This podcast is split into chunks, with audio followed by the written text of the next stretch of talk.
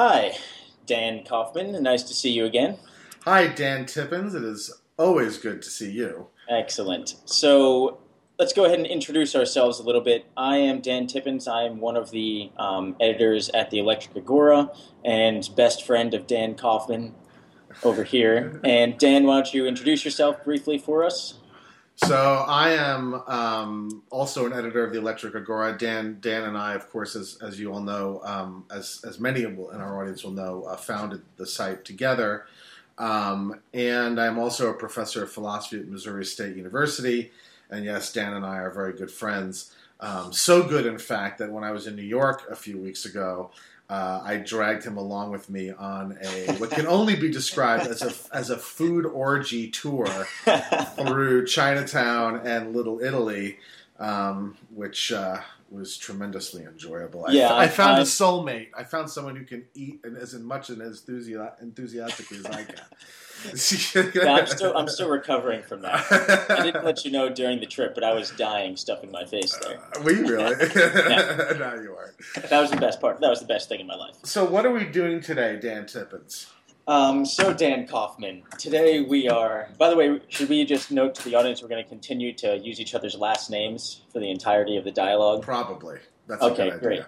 great. Um, so today we're going to be talking about moral intuitions and their role in motivating behavior and their relationship to moral theories. Now, I've left this intentionally vague because this is going to take on you know many different forms of questions um, that would answer all of these different things that I just laid out. And this is kind of a follow up dialogue on a piece that you wrote in the past on moral intuitionism or moral intuitions, um, where you were heavily you were criticizing um, anyone who would claim that we could evaluate our moral theories on anything besides moral intuitions. Um, I at least, I at least said, I at least said, I at least said that moral intuitions ultimately provide the co- conditions of adequacy against which any moral theory is measured.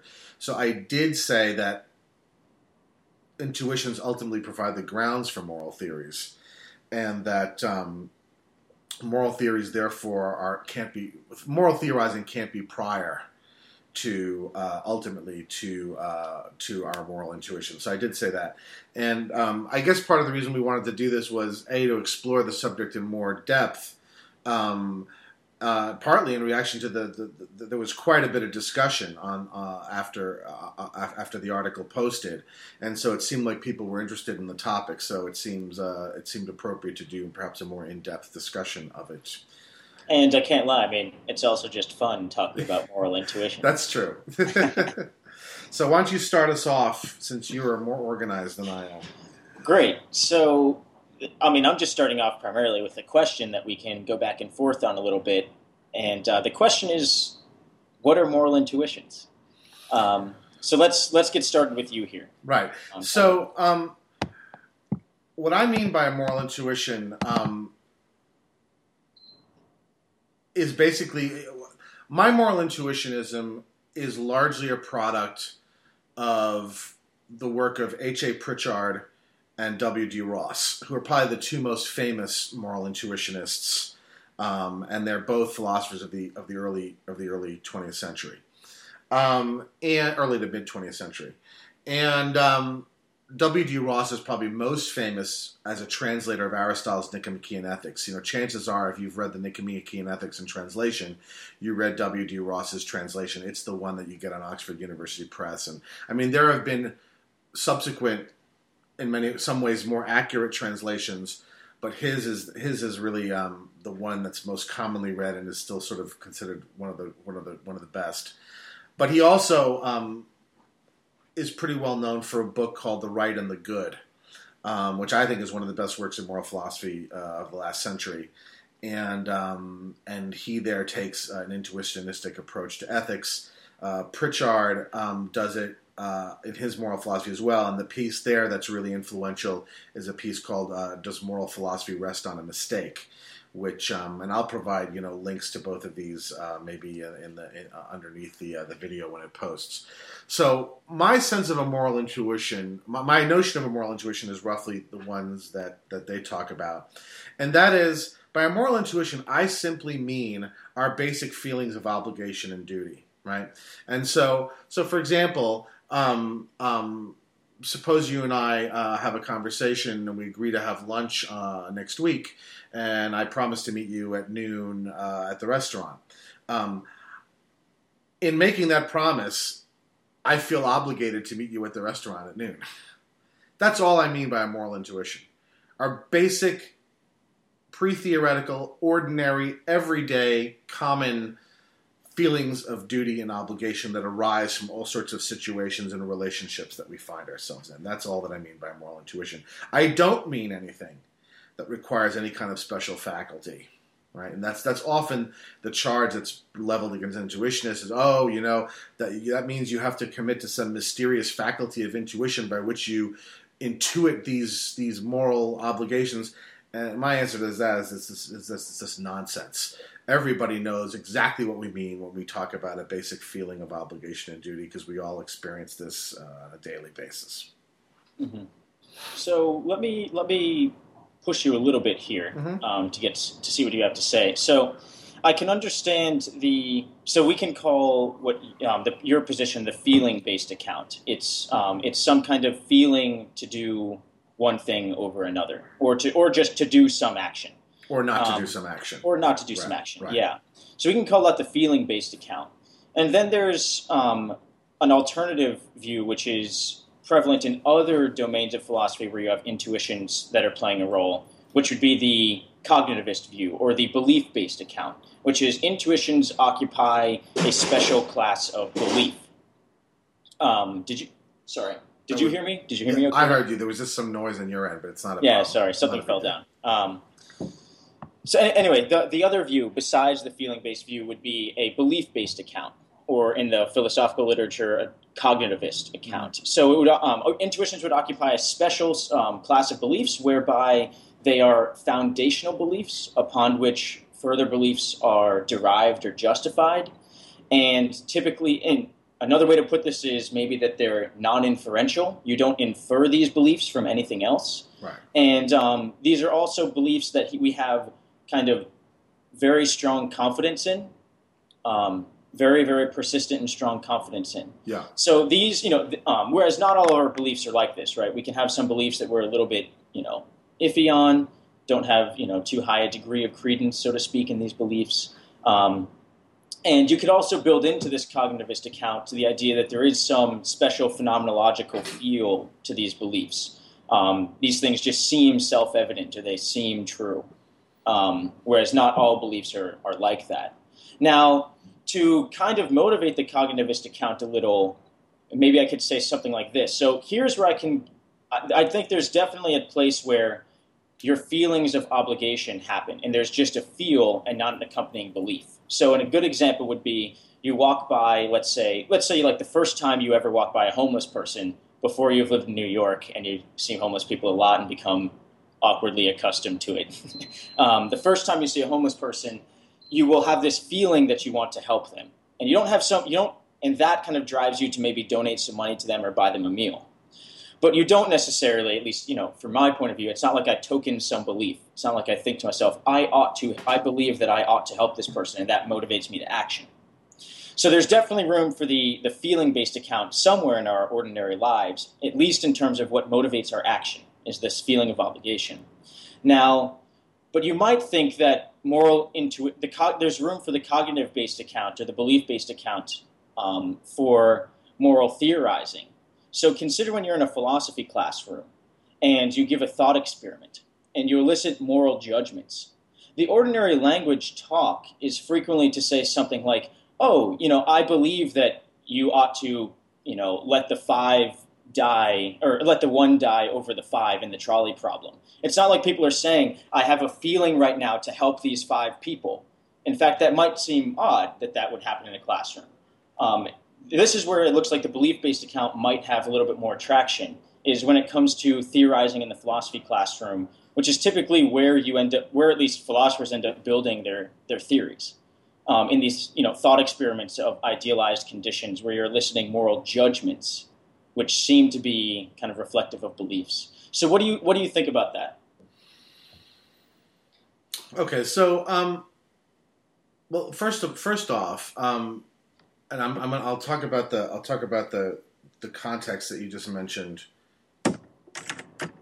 next, but let me just respond to the first part first. Um, look, I just think that the belief account of these basic moral intuitions is untrue to their to, to, to their to the experience of them. Um, in other words, you know, to use a word, know, the phenomenology of such experiences is such that these are felt.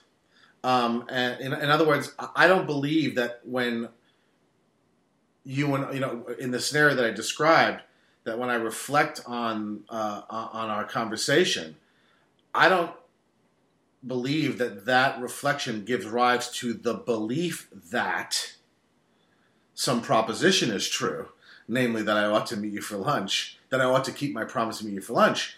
Um, I simply feel obligated to meet you for lunch. Um, now, some people might want to say, well, you know, you're just, you know, that's a sort of an argument by stipulation, or you know, um, you know, what evidence you have? I mean, uh, all that I can say is, you know, cons- consider your own experience and tell me if I'm wrong. Um, but let me say one th- more thing in favor of the way that I'm looking at it. Um, yeah. I would maintain that that intuition, that moral intuition, is inherently motivational, right? That is, that part of its phenomenology is an impetus to action. And I agree with Hume that merely to assent to a proposition provides no impetus or motivation for action. That is, there's nothing inherently motivational about propositional attitudes, beliefs, beliefs that P. Um, which is why Hume says all all ethics is ultimately based on the passions and not on reason, because no amount of believing that P is ever going to make anyone moved uh, to do P. And um, so I would argue that inherent to the phenomenology of the experience of duty is a certain kind of impetus that only feelings of obligations have, um, but beliefs that such and such is right or such and such is obligatory do not have. Um, now, with respect to the second to the to the scenario you painted, I mean, I think in a sense you kind of answered it for me by describing the situation as one in which we're theorizing, we're engaged in theorizing, um, and I actually don't think that what passes for intuitions that come up in those sorts of highly artificially designed cases um, are really moral intuitions at all. Um, uh, let's put it this way. Um, I don't believe that any account, any, any, any, any, any encounter in which you and I are sitting in a classroom having a discussion about some uh, hypothetical case of a trolley is going to tell us anything about what our actual feelings of obligation would be if you were standing on the track right in front of the guy deciding whether to shove him or not. In other words, the fact that you're not in the the fact both Ross and Prichard are of the view that these feelings of obligation arise from the actual scenarios that we are in and the relationships that we are in to others. They don't arise out of theoretical discussions of hypothetical scenarios, right? Um, and so uh, I actually think that that whole way of going about doing ethics is just a mistake. Um, um, uh, I think that you know that is part of what more generally I would call engaging in theoretical inquiry into moral into morals, not not actually engaging moral situations where the actual sense of obligation and duty arises. So it's I guess it's just I've always I've always I, I, guess let me just say one more yeah, thing. I'm sorry. Yeah, I guess what I'm saying is that I could easily see you deciding after engaging in a discussion in a classroom that you believe that P regarding the trolley case. And I could very easily see if the next day you were actually in the trolley situation, standing there, that you could that you could do the opposite. In other words, I have zero confidence in the sort of conclusions that people come to in reflecting on those cases abstractly. I don't think that anybody knows what their feelings of obligation and duty are until they're in the situations. Okay. I mean, at best, you can sort of hypothesize, but it Good. strikes This me as is- highly fallible. Yeah, so this is actually a question that we're going to come to later. This is the, the last part of the, the talk. We're, we're going to discuss whether what role moral theories play in, in in motivating our behavior. Do they play any at all, or just what do they what are they doing? What are Yeah. moral theories doing? So let's let's kind of bracket this for now and move on to um, another question which I had, which perfectly comes up now, which is okay. So you've you've you've given the feeling based account of moral intuitions, and we'll we'll uh, stick with that um, for this this dialogue, unless you know minor quibbles need to be made here Yeah. and there. Um, but then, so here's a here's a good question: Are are all moral intuitions equally good? Um, and now this this requires some cashing out, obviously. Um, what do we mean by equally good here? Yeah. Um, and so, let me just kind of hand this over to you and see what you think. Well, wait a minute. You're going to have to tell me what you mean by are they equally good? Because how can I answer it unless I know what you mean by are they equally good? Yeah. So this is this is going to be tough. Do you so mean here's do you mean is- uh, do you mean are they sometimes incorrect? Here's what I want to say. Here's a good way to put it. Let's say that you and I are in a moral situation. There's a baby drowning in the river. Um, and you and I see the baby drowning. I have no feeling of obligation, or I have um, a feeling of obligation, let's say, to. Um, I have no feeling of obligation or a feeling of not obligation. Let's say that. A feeling that I ought not save the, the baby. And you have the feeling that you ought to save the baby. Just the feeling, we're not talking about a belief, right? You just have that motivational Right. feeling. Are both of us equally kind of justified here when we go and save or don't save the baby? Okay, so that, that's that's those are several different things, right? So, um, firstly, um, one obviously can't speak of justifying an intuition. So the question is whether the intuition justifies the action, and you know the way I think about obligation and duty is very much. And this is just simply straight out from Ross, right? I believe that every felt obligation and duty constitutes a prima facie duty. That is, every genuinely felt obligation constitutes a prima, prima facie duty. That prima facie duty, however, can be overridden depending on features of the circumstances, right? So when I agreed to meet you for lunch, I felt a prima facie duty to keep that appointment, right? But Mhm. suppose on the way to meeting you for lunch, I pass uh, an accident and see someone out bleeding in the street, and there's no sign of an ambulance or paramedics or anything else. I also feel obligated to help that person. And in those circumstances, given all sorts of considerations, my feeling, my, ob- my feeling of obligation to save the person overrides my feeling of obligation to meet you for lunch. Okay? So I do believe that one prima facie duty, one, one, one felt obligation can override another felt obligation. However, I also agree with Ross that an overridden obligation doesn't cease to be an obligation. In other words, it continues to leave what, what's often called traces in our behavior. And so, if I stand you up for lunch and therefore violate my prima facie obligation to keep my promises, right? Um, I'm going to feel obligated to make it up to you. I may offer to pay for the lunch next time in return for the inconvenience and for my breaking our date. In other words, it's not as if the overriding of the duty doesn't render the overridden duty no longer a duty. It's simply that the overriding duty takes precedence given those circumstances. Now, if I change the circumstances slightly, that wouldn't be the case, right? So, if in passing the accident I see that paramedics are already on the scene and they're already taking care of this this person, then my feeling of obligation to help the person would not override my feeling of obligation to help to, to meet you to keep my, my appointment with you. Uh, and so in those circumstances, there would be no overriding of the of the of the feeling of obligation. So, um, prima facie, you know, moral intuitions are fallible in the sense that they're overridable, right? And I do think that if you know, in the case in which I um, decided in the first case where the, where there's no paramedics and no EMT on, on the scene, if I then decided to meet you for lunch nonetheless and let the guy bleed to death, I think I would have made a mistake, right? Um, but I don't believe that there is any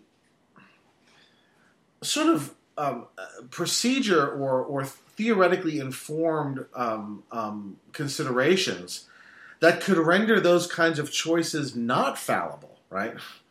In, in, other words, in other words, the fact that I can make a mistake in considering circumstances and deciding whether one prima facie duty overrides another isn't anything against my the, the, the intuitionistic kind of duty. It's simply the way things are, right? With respect to human human human life and human experiences, we do sometimes make mistakes um, um, in examining situations and deciding which duties override the other, and we may realize later that we've made a, made a mistake, right? But that's that's not for the most part, I would think, because of any theoretical consideration, and I don't see how any theoretical consideration would help us to prevent making such a mistake. Um, now, in terms of the per, you know, look, if at the end, if what you're asking, you know, with the second part of what you said with regard to the two people, one who doesn't feel obligated and one who does, you know, um, look at some level, you're probably some some invocation of human nature is not going to be avoidable, right? Um, we're talking about feelings of obligation and duty. We're talking about uh, passions and about em- emotions, and those are, you know, part of our, our physical nature, right? Um, I'm going to wonder about the health or well being of a person who sees a baby drowning and feels no obligation to save the person. Because I also agree with Ross again that most of these that our that our moral intuitions arise out of the many varieties of relationship that we have to others right? So he lists a whole bunch of um, types of relationships that we have to other people, all of which give rise to various prima facie duties, various feelings of obligation and duty. And so I'm going to wonder whether the person who doesn't feel any obligation to save a drowning baby isn't isn't mentally ill in some way, right? As Hume would, I mean, as Hume would have to say Right. that that's a deformed sentiment, right? Um, um, Yeah. Um, okay, so I have a few questions here Yeah. um, for you, if you don't mind. yeah. So first, let's point. just yeah, yeah. Um, so Dan Kaufman, something you can't do, something you can't do in a blog post, right? I mean, you can actually have a conversation. So yeah, go, see, go for it. good. Go for So it. So okay, so first, first, let me just ask you, what does so what does overriding mean? When you say one moral obligation overrides another, I guess I take it what you meant by this was just you feel stronger about doing one more than well, another. that, that each obligation, each each of the two obligations, which is of I'm sorry, each of the two obligations that that are which are felt in that situation entail actions that cannot both be performed. yes. I can't both make my keep my date with you and also save the bleeding person on the street. Yeah. And so when I say that one one duty overrides the other, what I mean what I mean is that in considering the circumstances, I take the one duty to be more pressing than the other. What does it mean to say you take it to be? That's what I was getting at. So is that just you feel stronger? You feel more strongly because this is a feeling-based account. Um, so Yeah, so- so- so that one in of them has a right, so, so- feel to right. So in considering the situation, I'm standing there, I'm in my or I'm sitting there in my car and I'm looking at the guy bleeding on the street. And then I'm also thinking of my obligation to meet you. And I just feel much more strongly upon acting on the first feeling than acting on the other. Um, Prichard actually says, you know, when we doubt whether or not we really were obligated to do something, it's not any theory that's going to tell us that. It's putting us back in the situation and seeing if the feeling of obligation arises again, right? Mhm. Um, he has interesting things to say, by the way, about about about knowledge. Also, um, he makes the he makes the interesting observation that you know that's also true. If if I think if I wonder whether I've been mistaken in adding two numbers, I don't consult the theory. I add the numbers again. I do the sum again, right? Um, and see and see and see if I get the same answer. And so I, I don't I don't I don't see how I don't see how theoretical. I guess what, part of what I don't. The I'm bracketing. We're bracketing the whole like theoretical thing for now. I'm just. Uh, Yeah. I'm just No, no, no, trying to get okay, right, count right. out here. Yeah, Right. because So- the so yes. stuff we're going to get into later. So yes, in consi- when, when, when in the situation, when cons- when cons- when considering what I'm seeing right in front of me, and the sense of obligation to which it gives rise, and then as I'm sitting there, reflect upon ah, but if I help him, I'm not going to meet Dan. I feel a greater impetus to help the guy than to go meet you. That's the sense in which this, the prima facie duty is overridden. But it does it doesn't cease to be a duty. That's that's the sense in which it continues to leave traces in my behavior. I still feel obligated to meet you for lunch, just less obligated than helping this guy, and I can't do both. Yeah. But I, in other words, I don't want you to think that this is that I say this because that's what needs to be the case in order for my theory to be true. That's what I actually think describes Yeah. what happens when we are in these situations. Yeah, and I can, you know, look, and so yeah, just to be clear, so I actually, no matter what, I agree that there are feelings of obligation. Yeah. Um, that would be that. To me, denying that would be as insane as would I take eliminativism about the mind to be. Right? There are no mental states, right? Yeah, to me, you know, I take I would take eliminativism about the feeling of obligation to be just as insane as that. Right. Um, it's just denying denying a feature of our existence that we all undergo. Um, so I don't want to deny that, but what I want to at least consider um, is whether or not this um, feeling based account can can adequately describe or explain or um, yeah describe or explain the t- like all of our moral experiences. So i'm also thinking so i keep on thinking that you know in my in my day-to-day life i do think about moral beliefs especially when i experience conflicting feelings and obligation. So i was thinking about when i experience conflicting feelings and obligation i frequently do enter a cognitive state where i think like do i do i ought i ought i do x over Well, y I don't. Ought I don't do deny that, but what I don't think about is utilitarianism or Sure. Kant. What I think about are the morally relevant features of the situation. Right? I think about what happens if I don't help that guy bleeding on the street. I think about what happens if I if I stand Dan Tippins up. Right? But all those considerations. well then you feel really shitty about yourself right all those thinking of all those all that thinking about the context is thinking about those features that give rise to the feeling of obligation. In other words when i feel conflicted what i'm experiencing is uncertainty as to which prima facie duty is overriding. But i don't see how that can be answered by appeal to any beliefs that i have right? That gets answered by the, the thinking that one does in those situations is a thinking that involves re-immersing ourselves in various features of the context, right, of the scenario, and So, and seeing what feelings that reconsideration gives rise to. That's exactly what Prichard means when he says, "If I ever doubt whether I'm obligated to do P, I don't consult the theory." I re-immerse myself in the situation in which the initial obligation was felt and see if I feel it again, right? Mhm. So Yeah. that's that's that's that's the. I, agree with you that we engage in that sort of thinking when we're conflicted, but I but my view is that what that thinking consists of is thinking about the features of the context that give rise to the feelings of obligation and duty in the first place. Okay, so here's here's what I'm wondering. hmm Um, so I'm wondering if I can try and make some wiggle room once again for um, a belief-based account of intuitions here. So here would be here would be the picture. The picture would be like this. Pic, um, this would be the alternative picture to you. It would be something like what gives rise to those feelings are actually beliefs, and those beliefs are the intuitions. So we think about our beliefs frequently when we have these uh, when we have conflicting feelings because the beliefs are the things that are giving rise to those feelings to begin with. Um, so let me. So here's.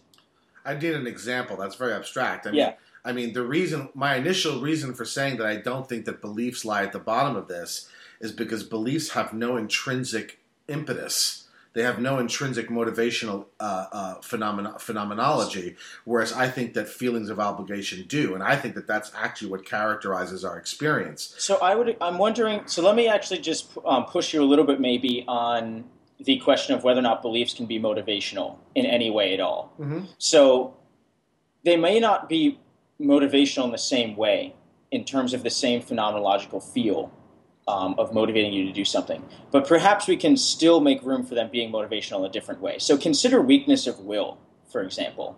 Let's say that um, I believe, um, you know, I believe it's in my best interest to not eat the chocolate bar or not eat chocolate for a month or something like that. Okay. Um, However, I go to the can or you know I go to some grocery store to buy my apples, and I see a chocolate bar um, right in front of me in the you know right at the cashier's line, and the weakness of will account or you know if I were weak-willed, I would recognize oh shit I've got this belief you know I really shouldn't eat chocolate, but I still feel this strong desire to eat the chocolate, and so there are cases where if you're weak-willed presumably, you eat the chocolate, right? But if you're not weak willed, your belief still determines your action insofar as you resist. you resist um, see, I kind don't think- coming to that feeling. I don't think that, I, Um, I, don't think that's how these things work at all. I mean, that description just sounds to me so untrue. Really? to, the actual like, we- experience of these. So yeah, so let me give you my my version Yeah. of what you just said. Okay. Good. Um, um, presumably, there's a reason why you believe that you ought not to eat chocolate. So let's say um, let's say that you weighed as much as I do. Okay. Um, which you know, I can only wish upon you. Um, I can only look forward to the day when your Dan Kaufman. metabolism crashes and burns because no one should be thinner or better looking than I am. Um, Which, of course, I am not. no, you are. Unfortunately, that's why. That's why. Well, I'm, that's well. why I'm jealous. Go and- on, Dan Kaufman. Tell me more. Tell me. Um, so the reason, obviously, is um, it's something to do with you know your health. Okay. Mhm. So I believe that I ought not to eat this chocolate because um, because I, I, I care about my health. I, I- I feel you know I feel motivated to to want to. Uh, notice something about that, by the way.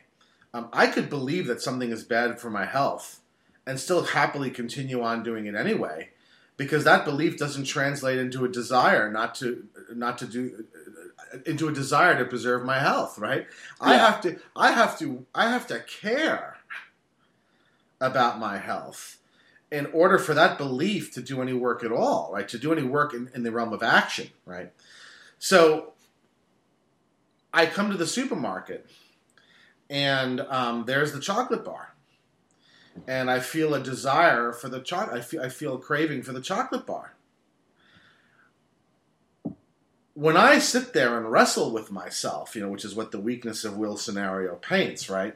You know, this wrestling with oneself and then either failing or succeeding, right? yeah. Um, when I fail, right? Rewind. When I'm wrestling with myself, I'm again considering the situation.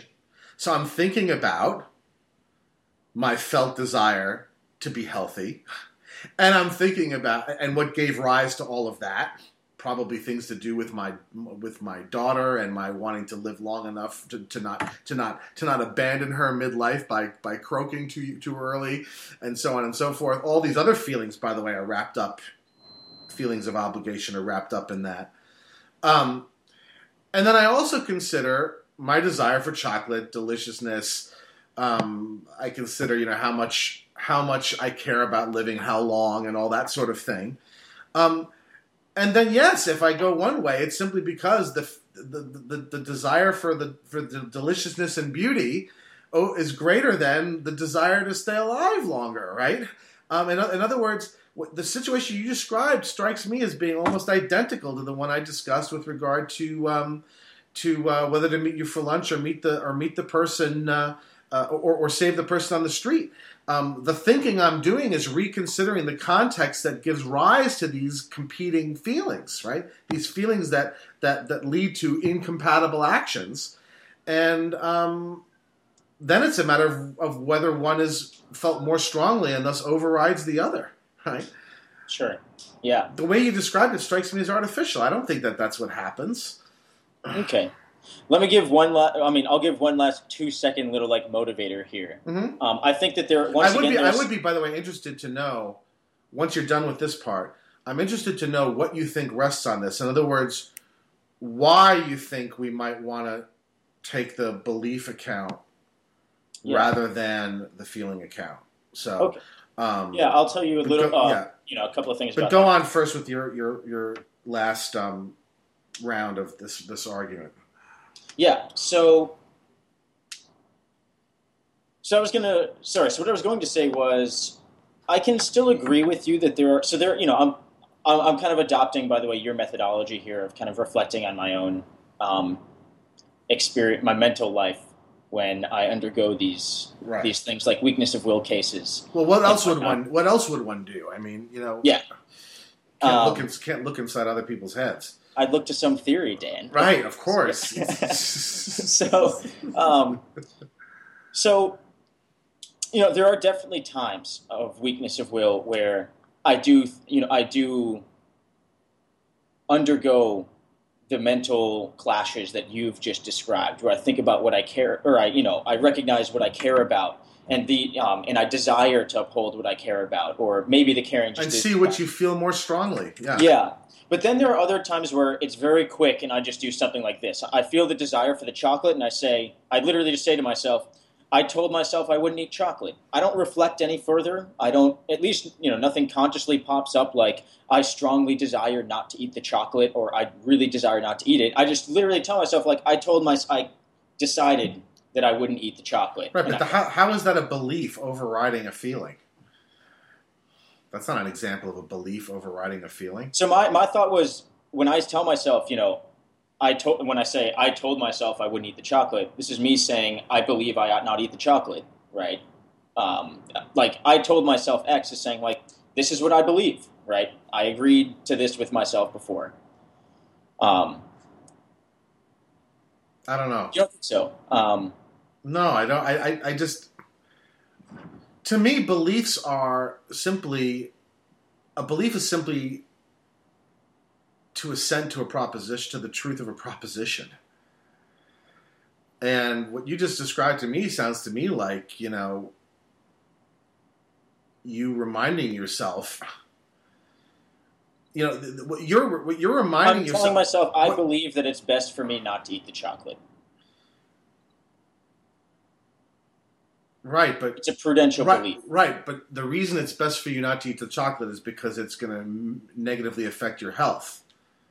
But unless you care about negatively affecting your health or not, that's not that belief is not going to make you not eat chocolate. Here's what I should say. I can I can agree with you that cares are the things that are going to motivate these or that are going to allow me to have these kinds of beliefs. What I'm simply saying is, in actual cases where you're um, experiencing a weakness of will temptation, I've at least found that at times I just mentally think of the belief that I have, and that inspires me to just like resist the desire to eat the chocolate. I don't think about what I care about or have these feelings of what I care about. I've got this strong desire for the chocolate, and then I say, but I believe that it's best for me not to eat it.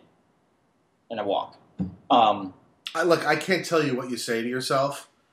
I just don't see how the belief that I ought not eat chocolate can override the feeling of a desire to eat chocolate unless it's basically a shorthand for saying I feel more strongly about keeping the promises I made to myself. yeah. In other, So- in, in other words, you made prom- promised yourself not to eat chocolate, and in reconsidering now the situation, you're simply reaffirming that that that that that, that promise you made. You feel more duty bound to keep that promise that you made to yourself than you do to, to, to eat the chocolate in front of you. Yeah.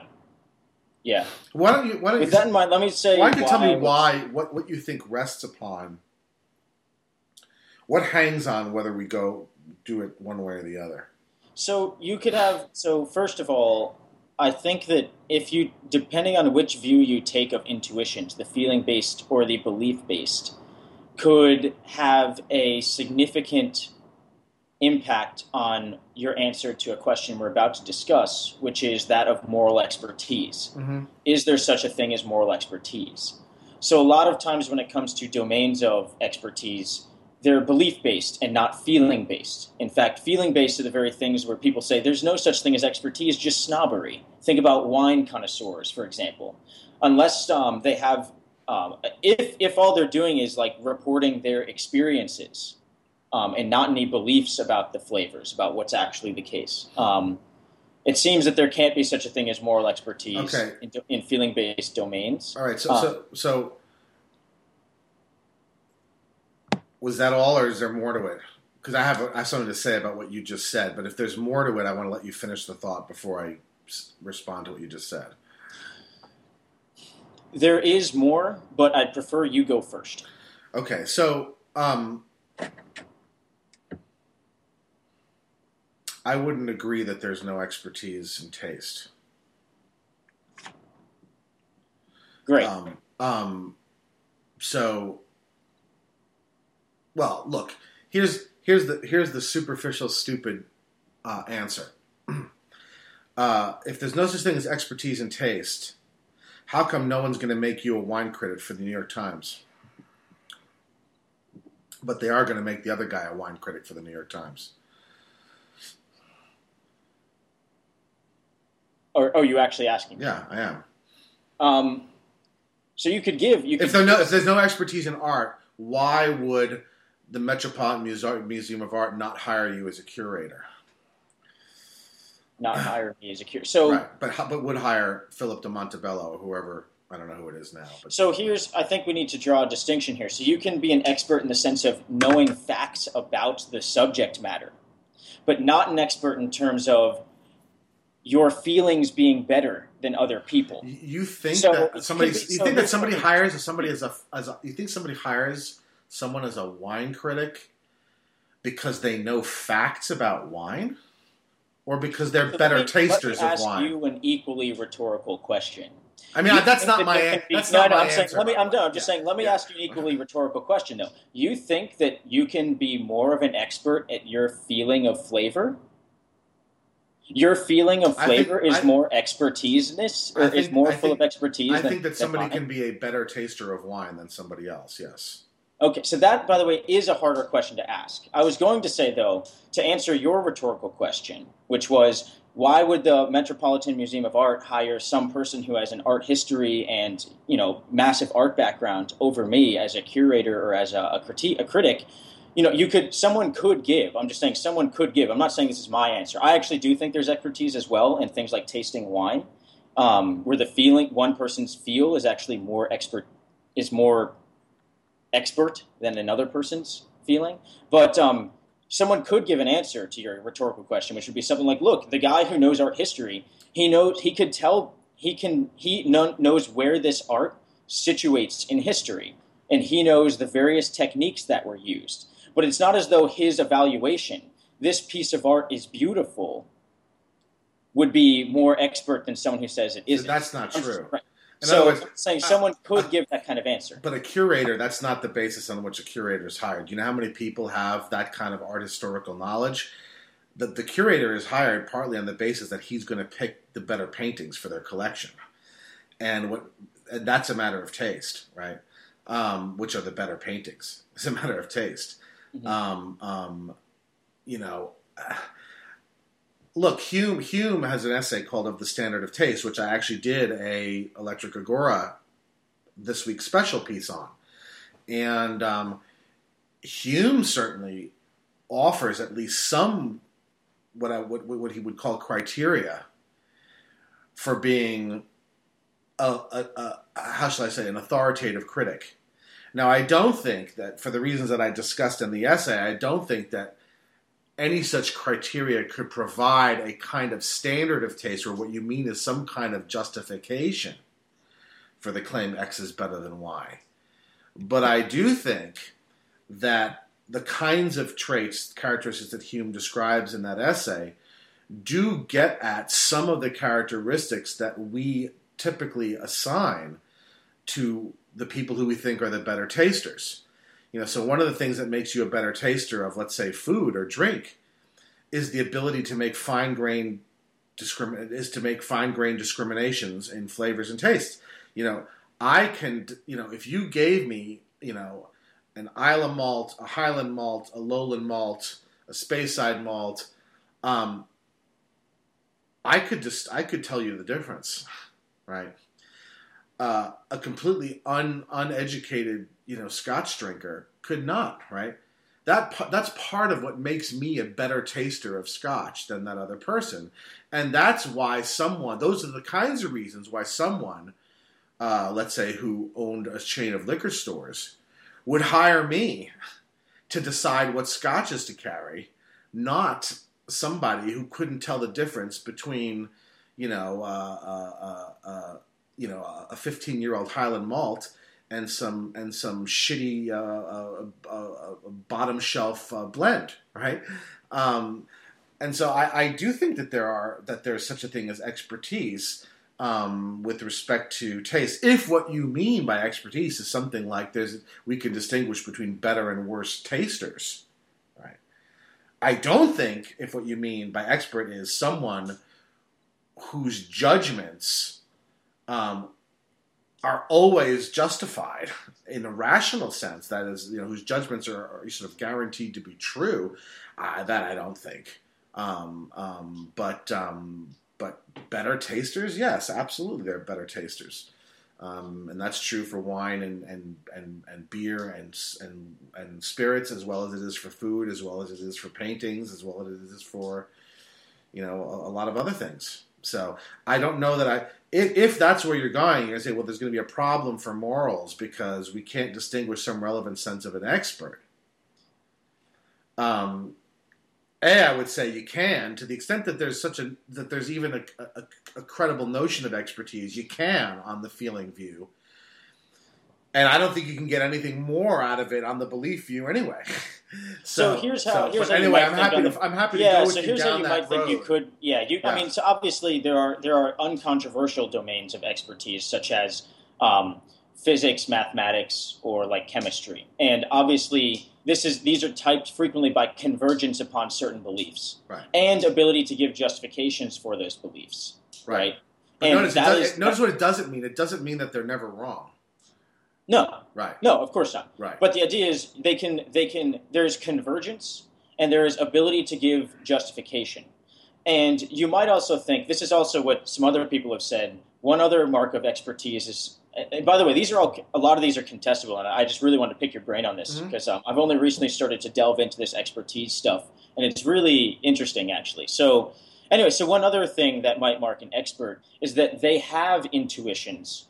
Um, now, intuitions here might mean something different from what you mean. At least in the case of physics, that probably means a belief. Yeah, um, yeah not some feeling of yeah. So, so you know, yeah. they have intuitions where lay folk have none.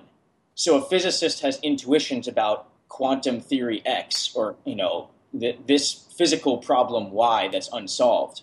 Whereas a layperson will have absolutely no intuitions on it. Right. So when it so so these are some things that my type um, expertise. One I don't know that those intu- hold on a second. I don't know that those yeah. intuitions play the same role relative to the theorizing that the scientist does.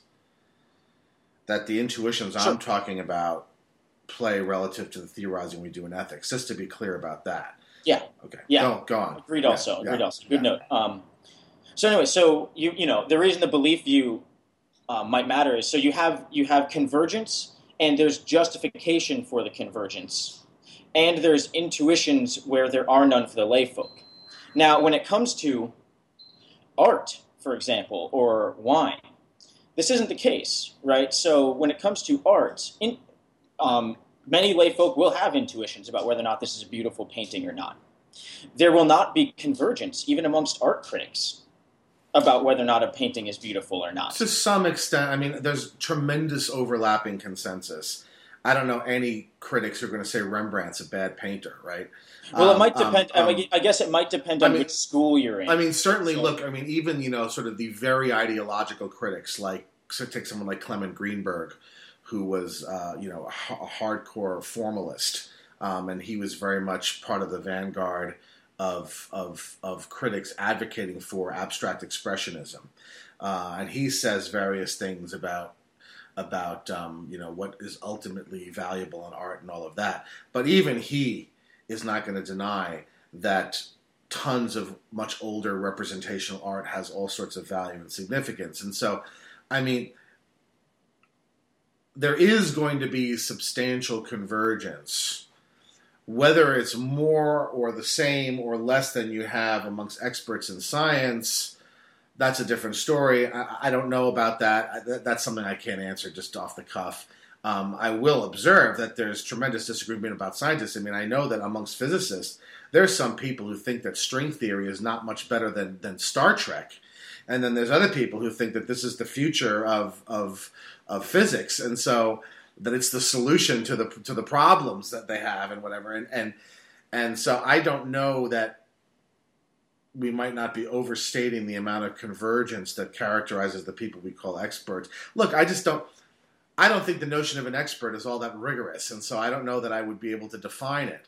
I would simply want to talk about better and worse tasters, yeah, more, so more like and less, the more way, and I less competent agree- judges of physics. Yeah. but, you know, So, like I said. I actually agree with you Yeah. that there is expertise in things like Yeah. tasting and like art. Yeah. Um, I just wanted to say, you, you know, you asked me what else hinges on the question of belief versus Right. feeling based, and I could, you can certainly see someone making a case that um, some kind of field that has to do primarily with beliefs is one that is capable of having expertise. And Right. so it could answer your, it it could affect your out, the outcome of this um, view you have of moral Right. expertise. right because if That, you, that was just why right. I Right. So Yeah. the idea is that just so that for the audience to be clear, the idea is supposed to be, um, if the idea of expertise in play is meant to is meant to mean the possession of some set of propositional attitudes, which you can justify. then there's a much then we have a relatively clear notion of what expertise means. Whereas if by expertise we mean something like a better or worse taster or a better or worse feeler, as we mean in ethics, then the relevant notion of expertise is less clear uh, uh, or less easy to make. All that I would want to say is that, and I think that that's you know perfectly fair to say. All that I would want to say is, I think that we easily overestimate just how clear the notion of expertise is, even with respect to things like propositional attitudes. And I think we underestimate the degree to which there can be expertise in things like tasting and feeling. Um, and that's probably because I just don't think that the notion of expertise, period, is a rigorous notion. Yeah, Uh, I think it's I think it's applied in a lot of different. agree. If I did an ordinary language analysis of it, I Right. think you'd find it's applied in a lot of different ways. It means a lot of different things. Yep. Half the times it's used, it's meant rhetorically as some sort of honorific. I mean, you know what I mean. In other words, yeah, it- absolutely. if Absolutely. I, I don't know that there is going to be any theory of expertise that's going to give us necessary and sufficient conditions for what counts as an expert Agreed. anywhere. But even if, even if you know, you held your ordinary language view, you could still hold that there are some things that we just don't say are expertise, Yes, and might think that the moral domain, if you have the feeling-based account, falls into that. I, you might say that, but uh, Right. you know, we'll have to see. I mean, I think I can give a view. I, I think I can talk about that in a way that I think you know. Um, right? Because you know, it, it reminded me, you know, the your intuition-based account, or when I'm sorry, when you said something like, "Are there more expert feelers than others?" It just initially reminded me of like former roommates I've had or people I've met who say things like, "I'm really good at feeling people's energies." I'm really good at feeling. Yeah, I don't mean anything like that. Right, right, right. No, no, no. I'm saying like, so, you know, and, and obviously there I'm like, there's no such thing as an expert and feeler of energies. Right? No, Sorry, no, because there's, just no, because there's no such thing as energies in the yeah. sense that And they what's mean. funny is that's also more like they're actually just expressing. Really, I think that they're just expressing when they say "I feel his energy," what they believe about them, what they b- believe about the person in question. Um, at least many times, they're like, you know, I feel, I could feel that he was very angry. That's just her saying, I, be- you know, her or him saying, I believe he was, he or she was angry. Um, yeah, maybe. yeah, By the way, you should probably remind everyone of what it is you're doing because it looks like you're in an Right. airplane cockpit. Yeah, like, so I'm buttons. actually traveling to Missouri to visit you right now. flying my private my private 747 here. what is No, that so up there? It's an Yes, alarm. I'm, I'm actually in lab right now. We are currently conversing while I'm at work, which is, by the way, I have permission. It's okay. You know, yeah. Um, but this is, I'm actually just in a hood. So this is the fume hood right here, um, which is supposed to prevent um, a lot of shit from going wrong while you're working on certain biological specimens. So does that So mean that if you when- pull down the hood, glass, when this glass thing is down to a certain level, you'll never hear. Or there's this. Um, uh, that's the, that's like everything's okay, meaning that like the hood is doing proper enough airflow that you shouldn't get you know screwed over by, or your biological sample shouldn't be screwed over. But if you raise it too high, an alarm goes off because it means the the, the glass is high enough that the airflow isn't really preventing So- pathogens from getting in. so if you lowered the hood all the way, could you like smoke in there? yeah. I Damn, I wish I had a hood because I'd love to like have a cigarette while I'm having this conversation. All right, go on. So Uh, okay. where so do you want to go next with it? I I, I understand the frame you're working in. Right. So, So, what's the um what's the what's our time at by the way? we're about Uh, 55 minutes, so we could go on oh, another. Yeah, it's all right. We could go on another. You know, we can go an hour and 15 minutes, an hour and 20 minutes. No, right, right. Um, I'm just gonna. I wouldn't just go more than that. Here, Let's definitely move on from moral Yes. expertise. Yes, yeah. Um, because I. Well, we haven't even discussed moral expertise yet. I know, I know. We haven't, but we should really move on just because. Depends on what else you got. Sure. Okay, so let me let me let me see what you think here. So here the. Okay, so here was the next question I was going to ask you. Um, what role do uh, moral intuitions play in moral theory creation? Okay, so you know, Do you want to do that, or do you want to stay, stop, stay on the expertise? I don't care. We can even still come back. We may go back to expertise. I mean, but I'm happy to do that. I mean, because when most people hear people talking about ethics, they immediately think moral theories. They think Kant. They think Mill. They think these sorts of things. And so I think it's worth talking about those. Um, I don't see any way to answer your question without, in a sense, saying what a moral theory is. Right? What a moral theory does. Yeah. Um, and let's just remind everyone what a moral theory is supposed to do, right? A moral theory is supposed to identify the general characteristics of rightness and wrongness, right? Right? It's supposed to tell us what all right acts have in common and what all wrong acts have in common, right? Yeah. So in that sense, it's very straightforwardly descriptive. Okay? And notice something. It presumes that you already have a conception of, of, of right and wrong acts, right? Yeah. It simply wants to wants to figure out what do those all what do those all have in common, right? What makes all the right acts right and what makes all the wrong acts wrong? Well, that presumes you already have a sense of what the right acts are and the wrong acts are, and the theory is simply telling you what makes them so. Okay, so in answering your question, the first thing I would say is, unless we had feel unless we felt obligated in various ways, moral theorizing would never never even arise, right? Hmm Moral theorizing is an attempt to provide some kind of rational reconstruction of the feelings of obligation and duty that we already have. Right? And simply to tell us what it is about things that causes us to have this feeling, these feelings, and not those. Right? That, that's all that it does.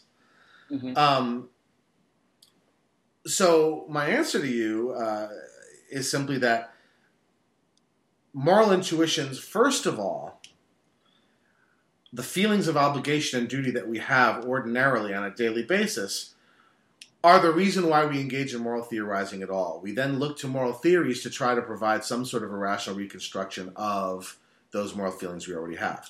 Now, given that that's the, that's the case, you really can describe moral intuitions as I'm understanding them as providing, in a sense, the subject matter for which it is the job of moral duties to explain.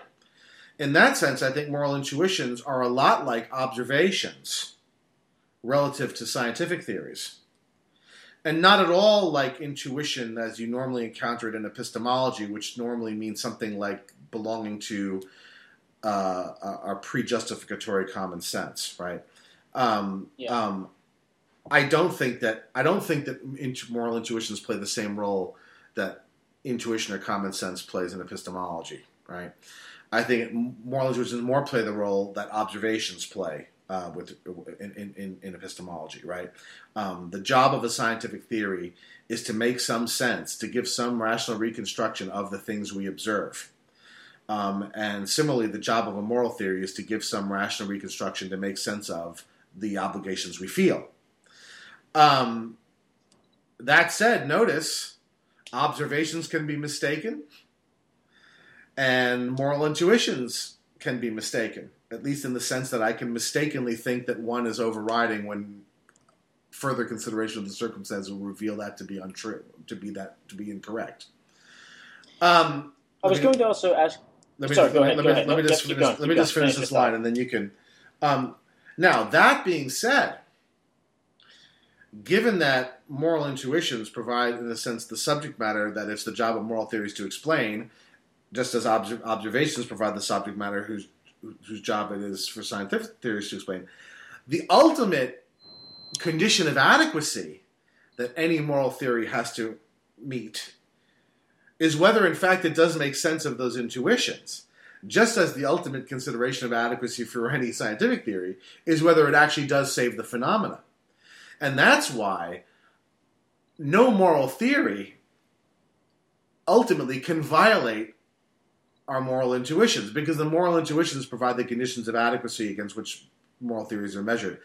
Last thing on this. Why should you think that's true? Well, if you notice, most of the what are taken to be the most damning objections to the various moral, theories, whether it's Kant or Mill or whichever the others, the most damning criticisms are always the criticisms that point out when the theory yields perverse results. And all that we mean when we say that, he, that the theory yields perverse results is that it yields a judgment on an action that simply violates our moral intuitions regarding the action. So the typical most powerful objections to utilitarianism are when uh, the greatest happiness seems to entail that we should do all sorts of stuff that intuitively we think is bloody awful. Okay, like gladiator games or organ harvesting or whatever it is you want. Similarly, the most damning uh, uh, uh, uh, criticisms of Kant's ethics are all have to do with all those cases in which Kant's ethics theme seems to tell us to do things that we're required to do things that will cause harm, um, such as telling the truth, even when doing so will make nothing good happen and will cause someone to die, right? Yeah. Um, and so I actually think that we in other words, I don't even think I need to provide much of an argument for this. I think we know this already. All we need to do is look at the major objections to our moral theories, and they're all appeals to intuition. They're all appeals to moral intuition. I'm not denying that there are no purely internal theoretical problems with some of these moral theories. But what we take to be the really damning ones, the, the deal breaking ones, are where they violate the moral intuitions, and especially when they violate them in a big way. Yeah. Right. Um, okay. There is there is so much to say. um, not necessarily not not necessarily like oh I have so much stuff to object to you about. Just um, there's just a lot to talk about here. So maybe this will maybe this will help to clarify your view even more. I know it was already pretty clear, but I just at least wanted to bring this up. So here's a way you might think that our day to day moral decision making is theory laden in the sense that, in, in a specific sense, let me outline what I mean by theory laden here. Go on. Okay. So, what I mean by theory laden here is evidentiarily theory laden. So, what we take to be as evidence for a feeling not being mistaken or evidence for which feeling should override another can be can be theory laden. Give me an example. Yeah. So first, let me tell you what. I, let me also just for just for everyone, so we're all on the same page. Let me let me spell what I mean more. What I mean by um, how a theory can influence what you take to be as evidence. So the classic example of this would be in physics. So let's say uh, I think this is given in almost every, you know, philosophy classroom in um, philosophy of science, but something like this. So, um, there's some vapor streak in a cloud chamber um, as evidence of the passage of like an alpha particle or something like that due to radioactive decay. By the way, as you can see, there's a ton of theory-laden language here, right? Yeah, language course. that only makes sense in the in in within some theory. And so the idea is, you know, when we say a vapor streak in a cloud chamber is evidence for the passage of an alpha particle, vapor streak in a cloud chamber is extremely theory laden. It only makes sense in light of a theory. Right. Now,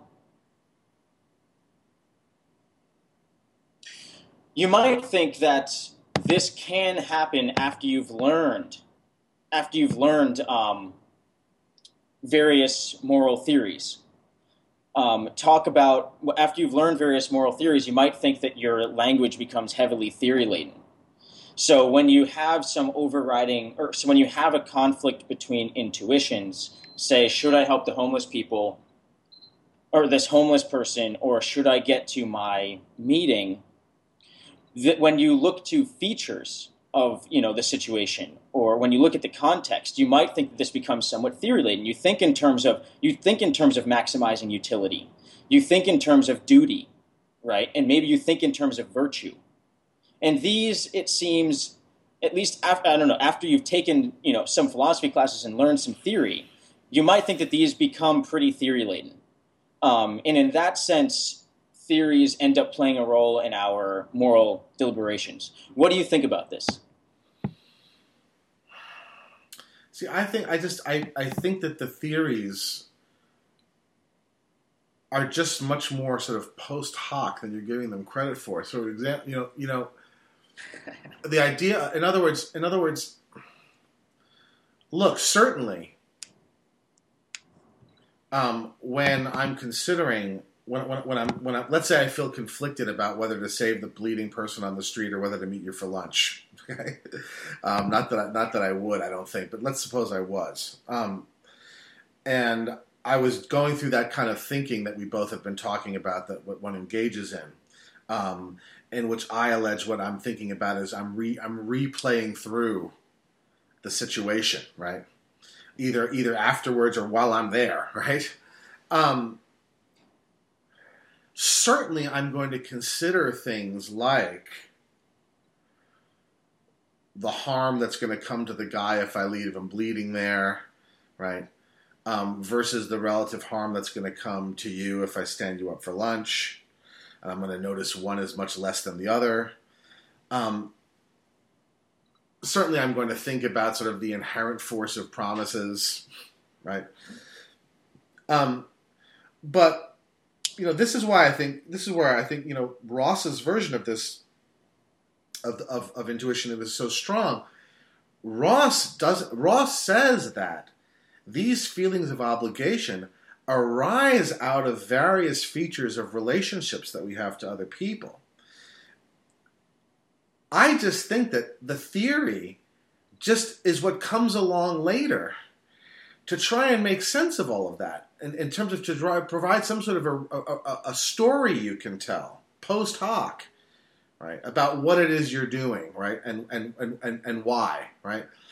I don't and so, and so while it may provide you for some with some new language i don't know that it provides you with anything that in a sense you didn't already you didn't already know i mean it, it provides you with terminology um, but it doesn't provide you with any sort of really new categories of thought because the moral theories themselves are simply a reflection of what the theorist took to be the most important relationships and thus the most important obligations and duties. In other words, the reason why someone's a util like you know is a utilitarian is simply because they decided that the feelings of obligation that arise from our relationships as benefactor to beneficiary override all others, right?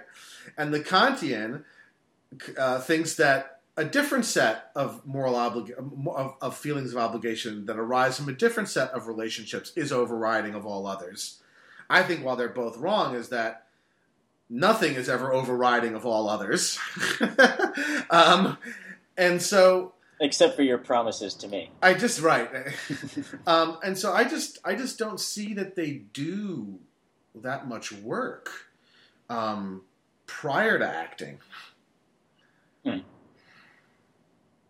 So I guess let me let me also ask you just to zoom out for one second. Um, I hope this isn't too much of a tangent, but I'm curious now. So you know how you, you continue to say that um, that desires are you know desires or these kind of phenomenologically feels feelings are the things that motivate behavior that actually Yeah, cause and, and, that, and that and that I'm simply echoing. Right. like, uh, Yeah, no, in that and- sense, I'm a Humean. I'm a Yeah, Humean in and so let's sense. say- let's agree say I with agree with you. that. Yeah. Most people would want to. So mo- no, almost no one would want to say that beliefs are like epiphenomenal and um, completely epiphenomenal, meaning that we just have beliefs, but they don't do anything at all to shape our actions in some No, way. certainly not. So let me ask you quickly, because this could, um, you know, how do you think that beliefs do shape our actions? Because this can give you an answer as to whether or not you think that a moral theory could end I up. think shaping I think your that beliefs may that beliefs often or knowledge.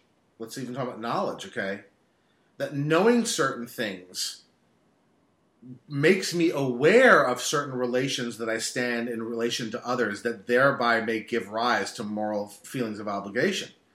So so suppose suppose that I had no idea that there are massive famines going on in places like Somalia and Ethiopia and other places finding that out, having that piece of knowledge, will now cause the sort of me to become aware that there are a whole set of relationships to other people that I didn't know that I had. That now are going to give rise to feelings of obligation with respect to those people, right? Um, and so no one denies that knowledge provides information that in a causal sense may lead to feelings of obligation. But notice it's never going to do so directly. What it's going to do is it's going to make me aware of certain aspects of my rela- or dimensions of my relationships to others, and those relationships are what give rise to feelings of obligation and duty. Okay, so then let me. They, uh, look, uh, in Yeah. that sense, this is just Yeah, textbook. This, This is just textbook Hume. It's purely the knowledge. It's purely instrumental, right? hmm hmm And so, do you think that moral theories can enter into this kind of causal? I do. Th- I do, here's what I think moral theories do. I do think that moral theories provide some clarity, partial rational reconstructions of the kinds of things, the kinds of aspects of relationships that give rise to feelings of obligation. I think that they they perform a clarifying function, right? So utilitarianism makes us you know really clarifies the way in which our relationship to each other along the lines of being beneficiaries or, ben, or benefactors or beneficiaries gives rise to all sorts of senses of obligation and duty. I think Kant um, uh, Kant's theory provides us with um, um, a lot of sort of clarity as to the way in which certain other certain other relationships that we have to one another give rise to feeling of obligations and duty. So I my view is that but I think that all these moral theories can only do so partially. Because I actually think that the relationships that give rise to our feelings of obligation and duty don't fall into a single type or pattern, right? Um, and so I, I my view of the value of moral theorizing is that it's primarily uh, clarifying in nature. But this won't be surprising to anyone, as my overall view of what the use of philosophy is, is that it's primarily clarifying in, in character and critical in character. Um, it- it's not substantive in the sense that uh, knowledge knowledge seeking uh, inquiries generally are. Right. Yeah. So then let's let's talk for a second right here at the end um, Mhm. about things like effective altruism, which seem so they're extremely theory laden. Right. um, and so let's try and you know, let's try and uh, you know get your view on That's why I don't think that they're. I don't. That's why I think that they'll never be compelling to more than a very small number of people, because they're only going to be compelling to people who have a very one-dimensional conception of their relationship to others, right? So, so, and, and in my view, a very unnatural one. Um, the fact of the matter is that I stand in way more. You know, this is essentially Ross's criticism of utilitarianism. Ross says utilitarianism is based on the assumption that the only substantial and morally relevant relation that I stand in to, to other people is that of benefactor to beneficiary or vice versa. And that's just not true. I stand in all sorts of relations to people that give rise to all sorts of duties. And so uh, I think that things like effective altruism and all of these would strike me as very extreme moral stances. And by extreme, I mean extreme in the sense of you must always do this or you must never do that, or this must always be your, your overriding consideration, or this must never be an overriding consideration. Always yield um, recommended recommendations for action that are only going to be compelling to a very small number of people. That's why ethical veganism, if you look at it, it's like a tiny fraction of a percent of the entire population that are vegans. And from what I understand, something like 85% of them cease being vegans or vegetarians after a relatively short period of time. That is, they don't stick with it. Um, because I think it's very hard to convince oneself that um, that that very strong kind of Singerites kind of way of thinking about obligation uh, is compelling.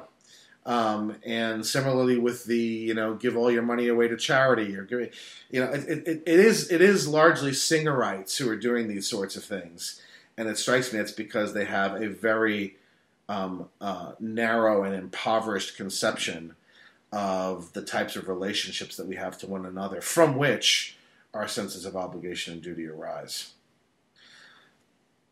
So I do think, look, I do think that in a sense, a theory, I do think that a person can be in the grip of a theory, such that the theory then causes them to behave in all sorts of unnatural and perverse ways, right? right.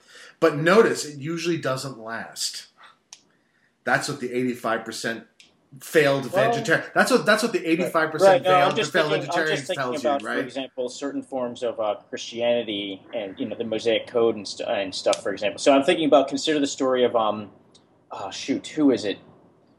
Was it Jacob and his son, like Isaac, Jacob and Isaac, and Abraham, Isaac, you, you know, Abraham, Jacob, Abraham and Isaac. Abraham was it Abraham and Isaac? And you talking about the sacrifice, or God yeah, should yeah, sacrifice yeah, the sacrifice, kid? the sacrifice. Yeah. Sorry, it's been quite a while since I've been to Sunday school. Yeah. Um, so I, have taught Sundays. I've recently taught Sunday school, so I'm a little closer to it. And actually, we did we taught, did talk about that. So yeah, we talked about it briefly, but I thought it was Yeah. worth mentioning mentioning here too. So yeah, so here's a case where you so in the case of Abraham and Isaac, Isaac, um, the overriding moral principle there was follow God's command.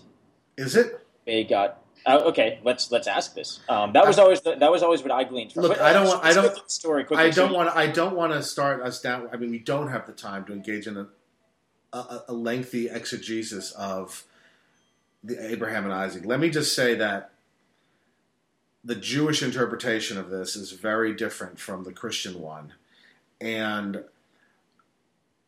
it's not at all clear that the that the Jewish interpretation agrees that God ever even intended Abraham to do any such thing. Um, um, and so I would almost prefer if you have a point to make that you're going to use that as an illustration of. I would almost prefer that you you um, you, you use a different example because I'm not sure we're going to agree on the interpretation of. Okay, the- so here's of just the- generally what I was. Let me just tell you what I was trying to illustrate, and I'm pretty sure you know everyone will be able to think of examples on their own, um, unless you deny that this is actually a class of that this is a phenomenon that ha- phenomenon that happens. But so the idea is, um, here's a case where a moral theory is persistent, even though you might think it's kind of perverse. Um, so the perverseness here would be something like an overriding moral principle is doing something for this higher power, even if that includes, you know, obligations not to murder others or whatever. Um, so the idea is you can imagine that you think that there, you know, unless you think that all um, cases in history have not been like this, the idea is there's supposed to be cases in history where people have done some perverse things that they didn't want to, or at least they say that they didn't want to, but because they kind of had um, an overriding moral obligation to do so, which was to obey kind of divine command or something like that. Now, if you deny that that class of case, How does it, how does but how does that require me to accept that what's overriding, doing the overriding, is the belief in some proposition. No, no, no, no. I'm not saying a belief. I'm just saying um, this was this was just to say that some theory can persist even if it's perverse. But what's the theory? was- What's the theory? the theory is, I ought to do what God says. yeah, basically. See, I would, I, but I, would- I would say nobody acts on that. People act when they when they feel duty bound to God. That's fine. That's fine. Uh, But the thing is, you said that the theory describes describes uh, why we have certain feelings and whatnot, right? The theory Oh. describes. The theory describes, at the surface level, the theory describes um, the general characteristics of rightness and wrongness. That's what a moral theory does. Okay. Yeah. In doing so, what it's doing is identifying what is the what are the most what is the most significant dimension of human relationship, which then gives rise to that feeling of obligation, right? So, for utilitarian, um, the surface level account is that the general characteristics of rightness and wrongness have to do with inflicting suffering, okay, pain and pleasure. In saying that, the utilitarian is is also saying that the relationship that we have to one another as benefactor to beneficiary is primary. What I'm saying is that only describes a part of our of the overall moral picture because we are not only in my view we're not only duty bound to reduce pain and increase uh, pleasure the sense in which the, the being in the grip of that theory yield, yields perverse behavior then is the sense in which it reflects an incomplete picture of one's obligations and of the underlying relationships that give rise to them right Okay. so what I'm not understanding is what is it what is it you're what is it you're saying is wrong with that? I mean, if you're saying that you think that effective altruists are behaving normally or that ethical vegans are behaving normally, I would disagree. I would I would argue that they're behaving perversely and part of the way part of the evidence I bring is that very few people are willing to do it, right? And even the ones that do it don't do it for very long. Right?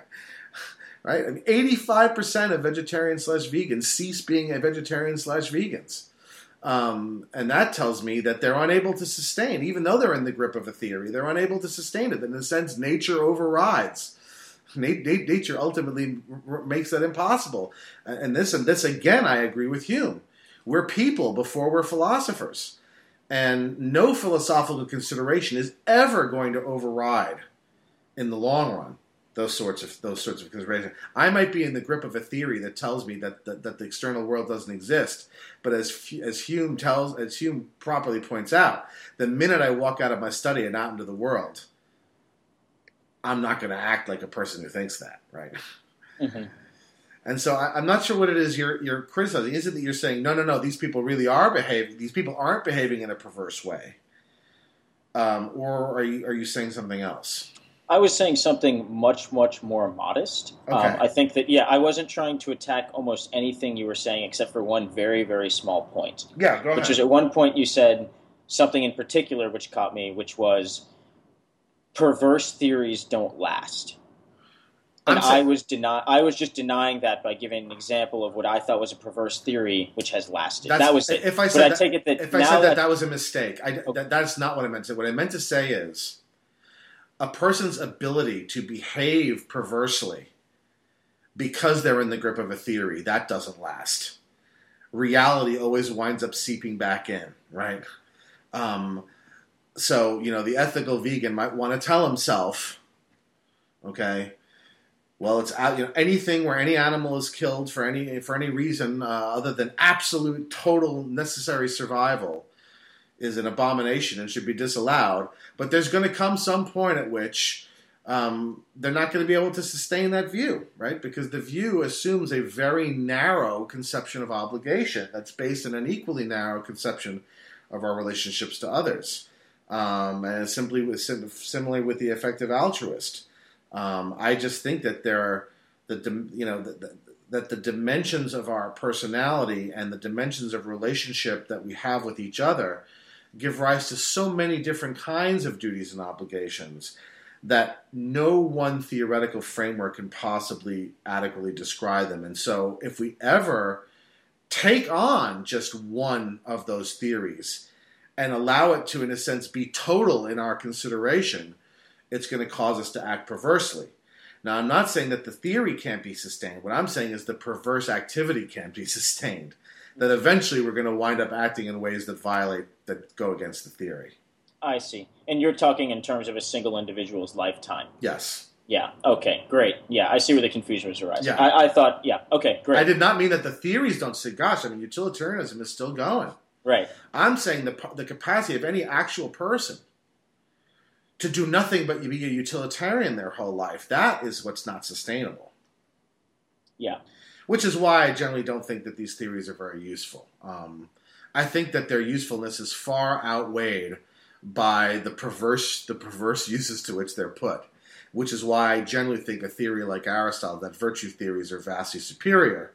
And I do think that a, a kind the kind of intuitionism that I'm talking about with respect to obligation and duty, which is still a relatively narrow subject in ethics, is compatible with the kind of Aristotelian virtue theory. Yeah. So there is just one last thing I'm going to Yeah, ask you, and then great. we'll close. And this is this is actually something I wanted to ask explicitly before, and you you might you know I think you've alluded to answers to this um, before, and you might have even explicitly said it, but I missed it, and I think it would be worth. This will probably be a question that's on a lot of the viewers' minds. Okay.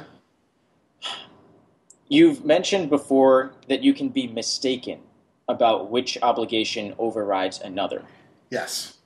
To the and you've even said things like, if someone didn't feel an obligation to help a baby, I'd wonder. you'd wonder about their health, Their mental health. their mental health. Yeah. Now, obviously, there's got to be some relationship between making a mistake and you wondering about someone's mental health, um, in, in, in terms of you know rightness or wrongness to feelings. So, here's let me let me try and put the um, frame this question a little bit. So, I, I don't know that I would. I don't know that I would want to say that I could give any rigorous account of rightness or wrongness of feeling. Um, okay, um, I, I would. I was gonna I was gonna try and motivate it a little bit. By the way, I was gonna say you might think that you can have right or you, you can be right or wrong in a certain sense in in a sense of being i want to say you know and this is slip, going to be slippery talk i'm going to say it in quotes justified or unjustified in having a certain feeling um, in other domains so think about for example feeling anger a lot of times will be like he shouldn't have felt anger Yeah. he shouldn't have been angry right That's Or really interesting. been- I, I'd actually. so you know, yeah, so no, react, and the other thing is there are also objects of feelings which aren't appropriate recipients of certain attitudes. So, for Yeah. example, if I stub my toe on a rock, I you know, I get really pissed off, and I'm just like, screw this, screw this rock, right? Everyone would be like, dude. An object isn't the appropriate recipient Right. of that reactive Yeah. attitude, and so Yeah. you might think similarly. There are some things that aren't appropriate recipients of feelings of obligation, Yeah. or you know, Yeah, and, and I, I, I, when I talked about being incorrect, and when I talked, I didn't mean anything where I thought I could tell you what right feeling is. And Right. I'm actually very suspicious of that sort of talk. I don't don't deny that we talk like this all the time.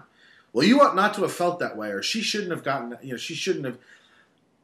I actually think that if you try to cash out that out, you're going to run out real fast. In other words, I don't, I don't, I actually don't think that that goes very far. I don't think. Uh, I think that's a mess. I, I've, I've actually been thinking about this. I actually have an essay that I've probably started writing three or four times um, about the statement "you ought to feel X." Um, I actually think at a certain level down, it's ill-formed. Um, or you shouldn't feel that way. yeah, yeah, I think it's actually ill-formed, um, and and really what they mean is something else. Um, Hmm. So let me just say one last thing though to clarify, because uh, the way I put it, I could see how it could give rise to this. A, when I say incorrect, I mean something like the following. I might have decided to meet you for lunch. In other words, I may have, in the in the context, felt, you know what, uh, you know, an ambulance is probably going to come along and they'll be all right, and he doesn't look that bad, maybe, and so I really feel bad. I've already, I've already, I've already stood up, you know, Tippins twice. Uh, I'm going to go make lunch, go to meet him for lunch, and then later, this may be nagging me. Did I make the right decision? And I may then rethink through the scenario, rethink through the day's events, and I may come to the opposite conclusion. That's the sense in which I meant one can be mistaken. Mm. But by the way, that sense of mistakenness is itself fallible. Mm. Right. Mhm. Um, and I don't think that there's any, cure- you know, I don't think I don't think a theory is any solution to that. So you know, the fallibility is just something we're going to have to live with.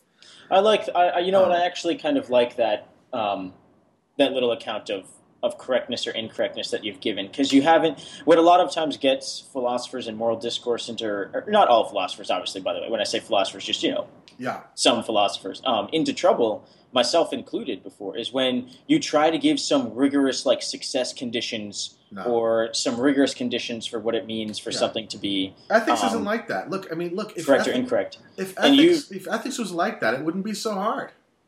Yeah. I mean, one of the things I like to say to people is like, look, if these moral theories really do what so many people say they're supposed to do, then why are there any moral dilemmas? hmm Why is why is why is making the right decision so damn difficult if there are these nice instructions that come from these beautiful theories that we can show are true or false? Then why are moral conflicts so torturous and difficult? Why are they amongst the most difficult con- conflicts that we face? Um, uh, that tells me that there aren't any instructions, right? Um, um, and that we're mistaking what moral theories tell us for kinds of instructions. Um, I say the same thing to religious people. If you really think that you know the moral instructions and how you're supposed to live are given in the Bible, why don't why do you have any moral dilemmas? Why do you why, you know why, why do you, why why why is Dude, your life? you know they'd say that's Satan. Well, if they're Jewish, they're not going to say that because there's no devil in Judaism. There's Satan, but he's just one of God's uh, helpers. Um, uh, but um, so yeah, I mean, I that's all I meant by mistaken. I didn't mean anything more rigorous than that because I don't think anything more rigorous than that can be given. Hmm. Yeah, I was going to say. Obviously, there's a clear account of mistake on the cognitivist or the belief. Yes, picture. but I, I, I don't clear, I don't yeah. believe that they could cash it out. I just, you know, just wanted to throw that out. They there. can have it, but I don't Yeah. think they can pay for it. And um, you know, the last thing I'll say, um, we're exactly at an hour and a half. The last thing I'll say, with respect to the thing about the baby, that's a slightly different case. If I was with some person in this situation, the person exhibited no sense of obligation to save the baby, and then later, in reconsidering the situation, still felt no sense, and in talking to that person, there were no other rival duties. There are no other feelings of obligation that he was obeying and, and, and which he felt overrode. The, yes, I would think there was something wrong with him because look, at the bottom, I did say to you, there has to, since, since at the bottom of all moral theorizing and all moral discourse and moral behavior are these feelings of obligation. Feelings are, are natural occurrences. Now, that, that doesn't mean they're not socially inflected, but ultimately they arise from, from us. and so there is going to be some relationship between our biological natures when combined with their, their social embeddedness that causes these things to to arise.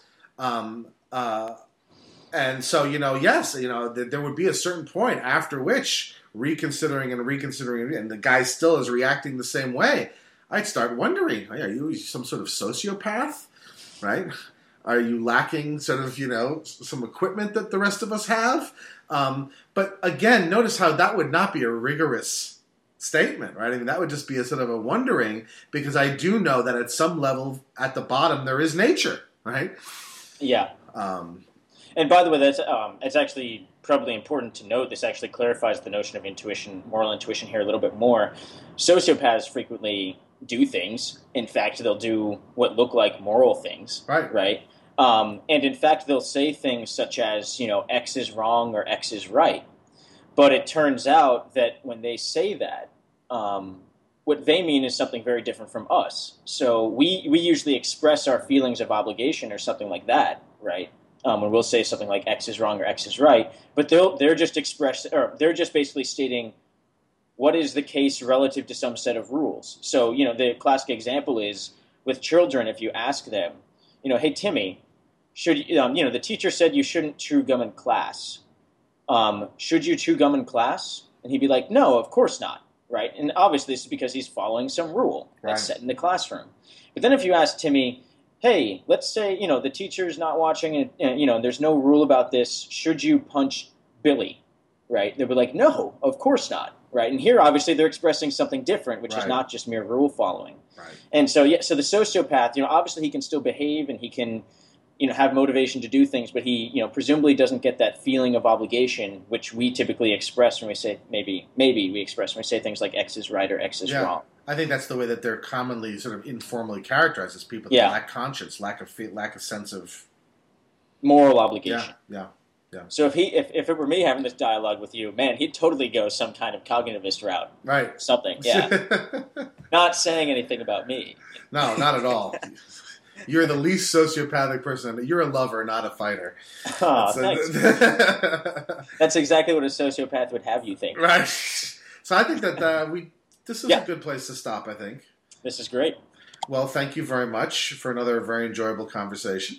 Dan Kaufman, thank you. And uh, I look forward uh, to seeing you again in person, maybe over Christmas break. And uh, of course, over at the Electric Agora. Always, always. Looking forward to it, Dan. All right, take care, my friend. All right, bye. Bye bye.